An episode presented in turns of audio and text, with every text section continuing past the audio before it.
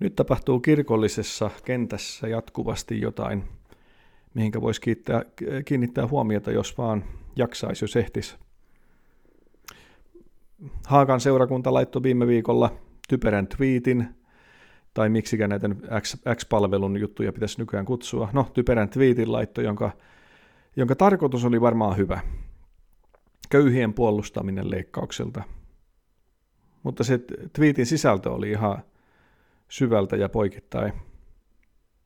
Ihan liian naivia ajattelua, jossa oletetaan, että valtion talous on ikään kuin jonkunlaista nollasummapeliä.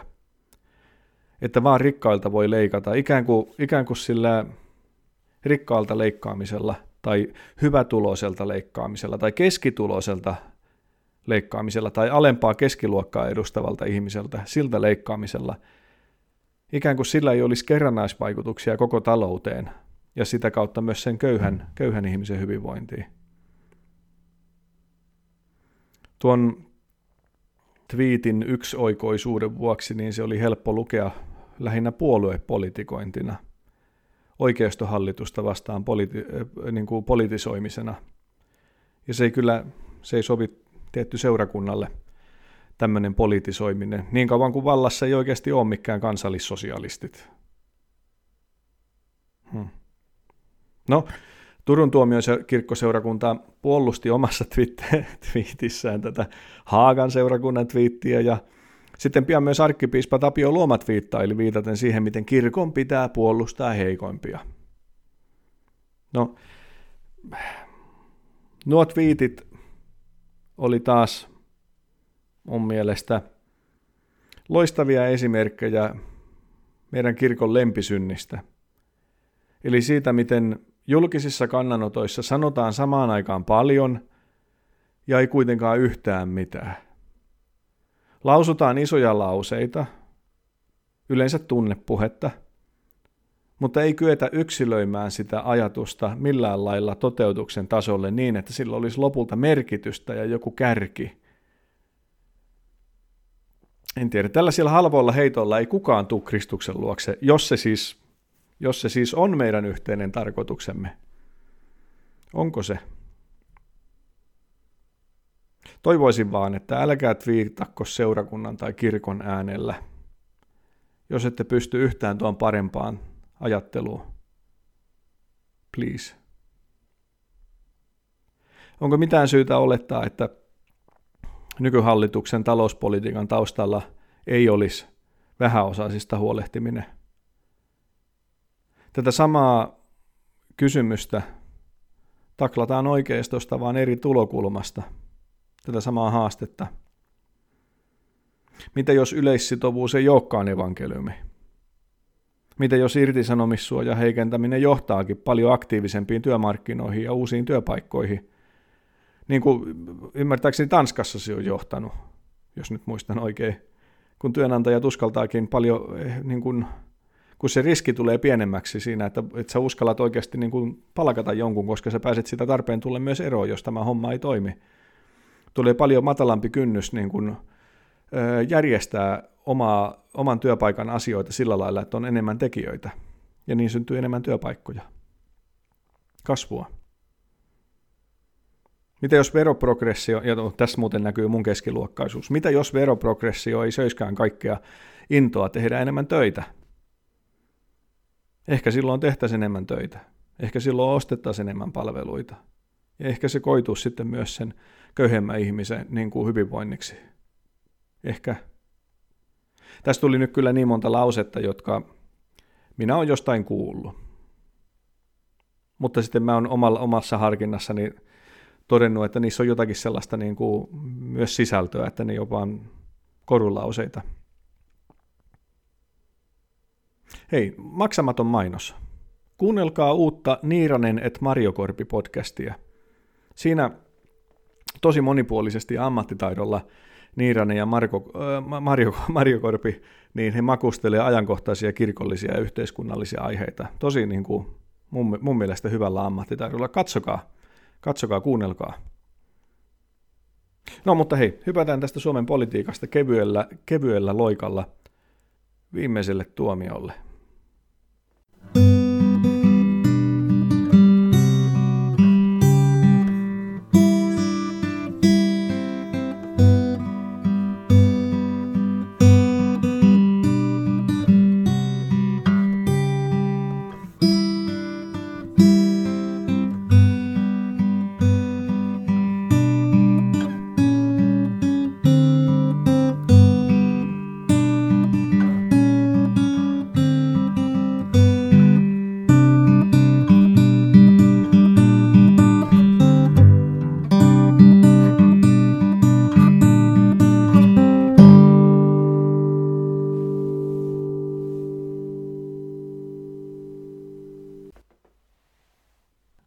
Ihmisen poika tulee kirkkaudessaan kaikkien enkeliensä kanssa, hän istuutuu kirkkautensa valtaistuimelle.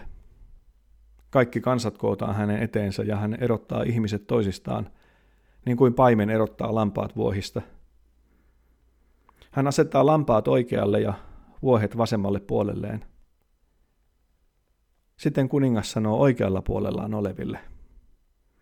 Tulkaa tänne, te isäni siunaamat. Te saatte nyt periä valtakunnan, joka on ollut valmiina teitä varten maailman luomisesta asti. Minun oli nälkä, ja te annoitte minulle ruokaa. Minun oli jano, ja te annoitte minulle juotavaa. Minä olin koditon, ja te otitte minut luoksenne. Minä olin alasti, ja te vaatetitte minut. Minä olin sairas, ja te kävitte minua katsomassa. Minä olin vankilassa, ja te tulitte minun luokseni. Silloin vanhurskaat vastaavat hänelle. Herra, milloin me näimme sinut nälissäsi ja annoimme sinulle ruokaa, tai janoissasi ja annoimme sinulle juotavaa? Milloin me näimme sinut kodittomana ja otimme sinut luoksemme, tai alasti ja vaatettimme sinut? Milloin me näimme sinut sairaana tai vankilassa ja kävimme sinun luonasi? Kuningas vastaa heille, totisesti kaiken, minkä olette tehneet yhdelle näistä vähäisimmistä veljistäni, sen te olette tehneet minulle. Sitten hän sanoi vasemmalla puolellaan oleville, menkää pois minun luotani, te kirotut, ikuiseen tuleen, joka on varattu saatanalle ja hänen enkeleilleen. Minun oli nälkä, mutta te ette antaneet minulle ruokaa. Minun oli jano, mutta te ette antaneet minulle juotavaa. Minä olin koditon, mutta te ette ottaneet minua luoksenne. Minä olin alasti, mutta te ette vaatettaneet minua. Minä olin sairas ja vankilassa, mutta te ette käyneet minua katsomassa. Silloinkin nämäkin kysyvät, Herra, milloin me näimme sinut nälissäsi tai janoissasi, kodittomana tai alasti, sairaana tai vankilassa, emmekä auttaneet sinua? Silloin hän vastaa heille, totisesti, kaiken, minkä te olette jättäneet tekemättä yhdelle näistä vähäisimmistä, sen te olette jättäneet tekemättä minulle. Ja niin he lähtevät. Toiset iankaikkiseen rangaistukseen – mutta vanhurskaat iankaikkiseen elämään.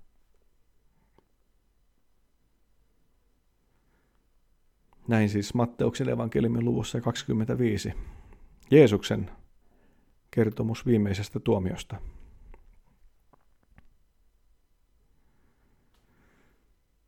Aloitetaan hieman kauempaa tämän selitys. Mä olin Järvenpäässä koulutuksessa jokin aika sitten. Näitä mun oman alani koulutuksia, jatkokoulutuksia. Muistaakseni silloin olin sielunhoitoon liittyvässä koulutuksessa, psykologiaa, teologiaa ja niin edespäin. Että osaisi kohdata ihmisiä paremmin ja osaisi oikeasti auttaa. No yleensä näissä koulutuksissa illat on omaa aikaa. Silloin kävelin Järvenpään keskustaan sieltä koulutuskeskuksesta ja Menin siellä kirjakauppaan. Mä löysin sieltä mielenkiintoisen kirjan. Aivokirurgi Juha Hernesniemen elämän kerran ja, ja siinä seuraavina viikkoina mä sen aika ahmien luin. Paksu kirja. Mä oon tästä jossain aiemmassakin jaksossa tähän ainakin viitannut, mutta tämä palas mun mieleeni nyt, koska vasta tuli uutinen, että tämä vaikuttavan uran tehnyt kirurgi on nyt kuollut. Hän juuri jäi eläkkeelle, kirjoitti kirjan ja nyt hän kuoli. Tämä aivokirurgi Juha Hernesniemi, hän ehti tehdä urallaan poikkeuksellisen paljon leikkauksia, yli 16 000 aivoleikkausta. Voisi varmasti sanoa, että hän ehti tehdä valtavan paljon hyvää elämässään. Tämä työlleen erittäin, erittäin kovasti omistautunut mies. Paljon pelastettuja ihmisiä kuoleman partaalta. Paljon, paljon henkilökohtaista kamppailua ja uhrausta. Yhdessä haastattelussa, ja itse asiassa siinä kirjassa myös, niin hän kuvasi sitä, miten kun se työelämä loppui, kun hänen oli pakko jäädä eläkkeelle, niin ne vanhat möröt, muistot epäonnistumisista, ne alkoi ikävällä ja raskaalla tavalla muistua mieleen, kun ei enää ollut sitä isompaa onnistuneiden leikkausten virtaa, joka piti tavallaan tässä hetkessä kiinni, niin sitten muistot niistä epäonnistuneista leikkauksista, yllättävistä tilanteista, joihin ei pystynyt reagoimaan tai ei osannut reagoida, kuolleista ihmisistä kylmillä pöydillä tai pahasti vammautuneista itkevistä ihmisistä. Ne muistu mieleen. Elämä, se pitkä elämä, mitä hän eli, vaikka se oli, hän oli, hän eli arvo, niin kuin hän teki arvokasta asiaa, hän pelasti ihmishenkiä, mutta se, se jätti häneen jälkensä. Se rikko häntä ja hän joutui sitä taakkaa kantamaan. Kuulosti raskaalta tuo taakka, jota hänkin joutui kantamaan. No, niin kuin hautajaisrukouksessa pyydetään, niin rukoillaan yhdessä. Taivaan isä, anna sun taivaallisen valos loistaa hänelle. Ole hänelle armollinen ja anna hänelle iankaikkinen elämä. Rakas Jeesus, sä oot lunastanut hänet pyhällä ja kallilla verelläs, joten vie hänet sisälle taivaan kirkkauteen ja sun seuraajies joukkoon. Herra, auta myös meitä ja johdeta meitä tällä elämäntiellä, että meidän oma matkamme päättyisi hyvin. Ja me saataisiin kerran nähdä toinen toisemme sun taivaallisessa kodissasi. Aamen. Tuossa kirjassaan Juha Hernesniemi kertoi lapsuudestaan, siitä polusta, joka johti hänet lopulta lääkäriksi ja sitten lopulta Keski-Eurooppaan opiskelemaan. Hän kertoi niistä opiskeluista, mielenkiintoisista ja vaikuttavista ihmisistä matkansa varrella, epäonnistumisista ja voitoista, katumisesta, jossittelusta. Hän kertoi siitä, miten jokaisessa leikkauksessa itse kuolema seisoi nurkassa. Ja hän kertoi jotain näkemyksistään ihmiselämään, myös tämän, tämän pitkän elämän kuljettuaan. Mä tosiaan, niin kuin sanoin, niin mä ahmin tätä kirjaa monta päivää. En ollut itse asiassa, mä hirmu harvoin niin kuin, mä innostun mistään kirjasta, hirmu harvoin. Mä, mä luen yllättävän vähän. Mä en ollut, mä, mä ahmin tätä kirjaa ja mulla oli, mulla oli tosi kova tarve saada tietää, miten tämä päättyy, tämä kirja. Onko siellä jotain toiveikasta edessä? Mä en ollut vielä päässyt edes puoliväliin sitä kirjaa. Mä muistan, että mä halusin niin kovasti nähdä, mihin tämä kirja päättyy, että mä avasin kirjan sieltä viimeiseltä sivuilta. Ja luin. Mutta sitten kun mä olin muutaman lauseen lukenut, niin mä palasin äkkiä takaisin siihen, minkä mä olin jäänyt aikaisemmin. Mulle tuli sellainen olo siitä, että ei kun tämä kirja pitää lukea järjestyksessä. Tämä pitää lukea järjestyksessä. Ja voihan olla niin, että se loppu ei vaikuta mielekkäältä, jos ei ole lukenut niitä sivuja, jotka siihen loppuun johtaa.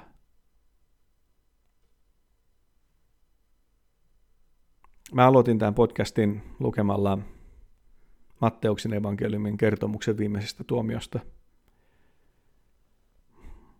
Meille kristityille tämä Jeesuksen kuvaama viimeinen tuomio, niin se on, se on vähän niin kuin Jumala raottaisi meille elämänkirjan loppua, niitä viimeisiä sivuja.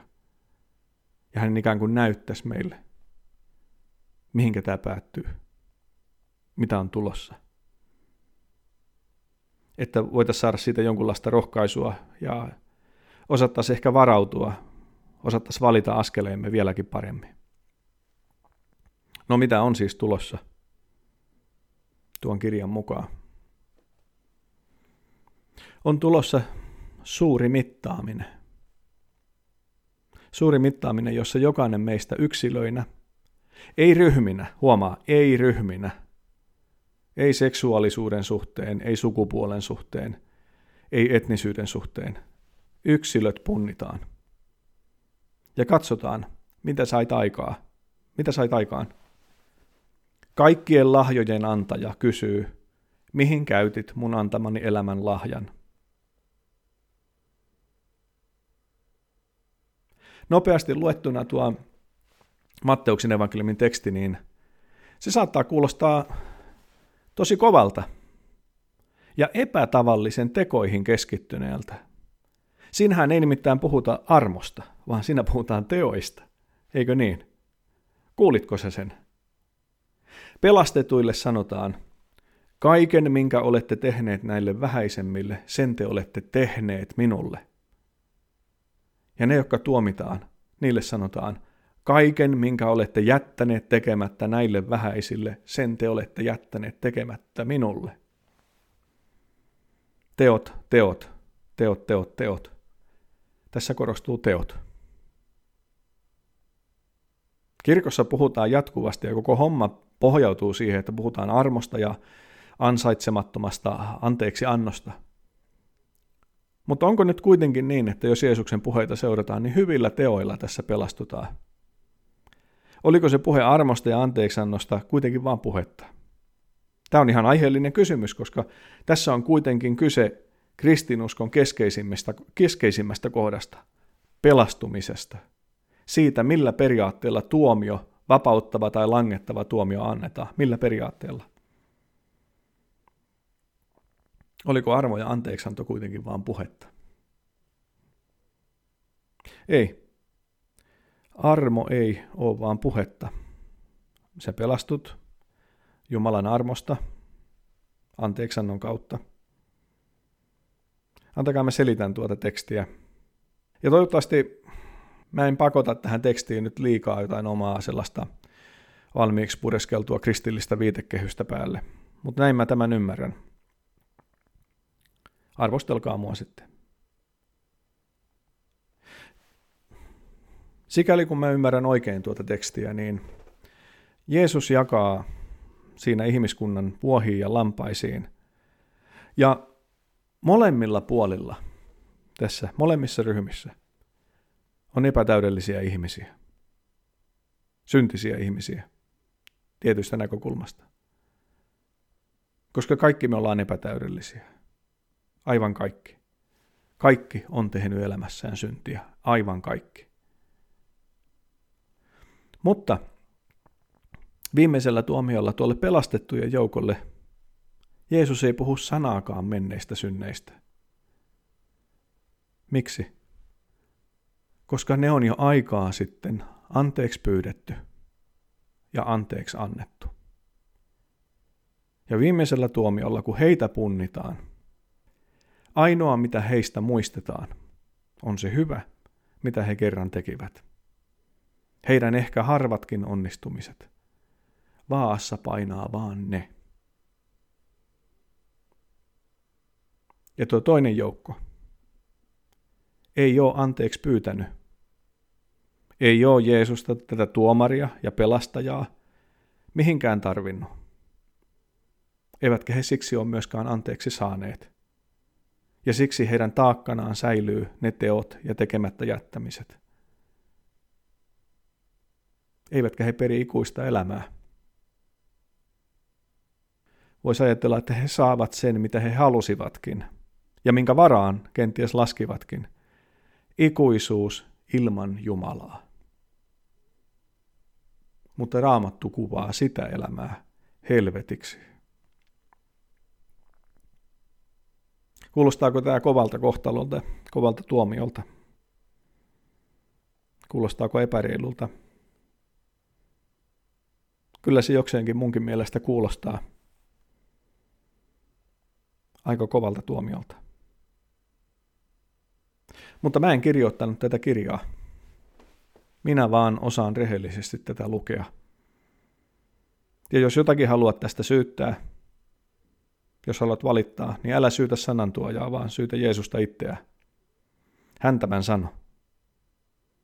Ja hän on kuulemma siellä tuomarina. Tämän kovan tuomion ajatuksen kohdalla, niin en tiedä, saatko sä lohtua siitä ajatuksesta, mistä minä saan, että ennen tuota tuomion päivää, ennen tätä viimeistä tuomiota, jolloin me kaikki ollaan yhdessä siellä tuomiolla, niin ennen sitä päivää on kuitenkin jäljellä vielä tuhansia, ehkä tuhansia sivuja tätä elämänkirjaa. Tuhansia sivuja luettavaa. Ja ehkä on niin, että ne viimeiset sivut, nämä tuomion sivut, tulee meille kaikille paljon ymmärrettävämmäksi, kun me ollaan luettu se, mikä siinä välillä on vielä tulossa.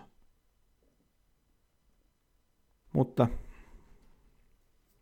kun sinut, rakas kristitty, punnitaan, niin kuin Jeesus lupaa, vaakaan asetetaan vaan sun hyvät teot. Älä siis murehdi sitä tarpeettomasti. Ja epäreilua on sekin jonkun mielestä. Epäreilua on sekin jonkun mielestä, että sun pahuutta se ei muisteta. Jeesus kutsuu meitä jokaista kuin sellaiseen, vaikka me saadaan anteeksi, niin, ja vaikka meistä muistetaan vaan se hyvä, niin Jeesus kutsuu meitä jokaista sellaiseen kasvamiseen ja kehittymiseen, että kun tuo päivä tulee, niin meidän jokaisen yksilön vaassa painaas iso kasa hyvää. Ei vaan pieni kasa, vaan iso kasa. Sut on kutsuttu tekemään paljon hyvää. Ja siksi sulle on myös annettu paljon. Tuossa tekstissä on muuten hyvä suuntaan antava ohje siitä, että mihin, että kun, kun, kun sä teet hyvää, niin mihinkä sun kannattaisi keskittyä. Jeesus sanoi, minun oli nälkä, ja te annoitte minulle ruokaa. Minun oli jano, ja te annoitte minulle juotavaa. Minä olin koditon, ja te otitte minut luoksenne. Minä olin alasti, ja te vaatetitte minut. Minä olin sairas, ja te kävitte minua katsomassa. Minä olin vankilassa, ja te, tuli, te tulitte minun luokseni. En halua itse asiassa tässä kovin paljon tarkemmin selittää muuten kuin, että tässä mun mielestä kehotetaan siihen, että ota sun tekojes keskiöön köyhät, nälkäiset, yksinäiset, kodittomat, sairaat ja syytetyt tai tuomitut. Jos et tiedä ketään tällaista ihmistä, niin no, no se kertoo jotain sun elämästäsi, siis laadullista. Mä en, tar- mä en halua tällä siis syyllistää mitään. Näinhän meille käy kun me eletään hyväosasta elämää, niin yleensä huono-osaiset jää meidän elämässä katveeseen, koska ne ei elä samaa elämää kuin me. Eivät käy välttämättä samassa kaupassa, tai samana aikana, tai samoissa harrastuksissa. Näinhän se on. Kohdista omaa kättesi ja jalkosi, jal, jalkojesi työtä näihin ihmisiin. Ja Jeesus lupaa, että köyhien ja monella tavalla osattomien parissa – sinä kohtaat myös itse Jeesuksen. Äläkä ainoastaan twiittaa tai snappaa tai tiktokkaa siitä, sillä some ei ole todellinen paikka. Ainakin mä luulisin, että viimeisessä punnituksessa, siinä hyvyyden vaakakupissa, twiitit ja tykkäykset ei kovin paljon paina. On sosiaalisella vaikuttamisella myös, on silläkin paikkansa. Mutta kyllä on oma painoarvonsa myös konkreettisilla teoilla – hyvillä teoilla. Meidän seurakunnissa läpi Suomensa voit osallistua tällaiseen vähäosaisten auttamiseen aivan vähintään seurakunnan diakoniatyön kautta. Rakas ystävä.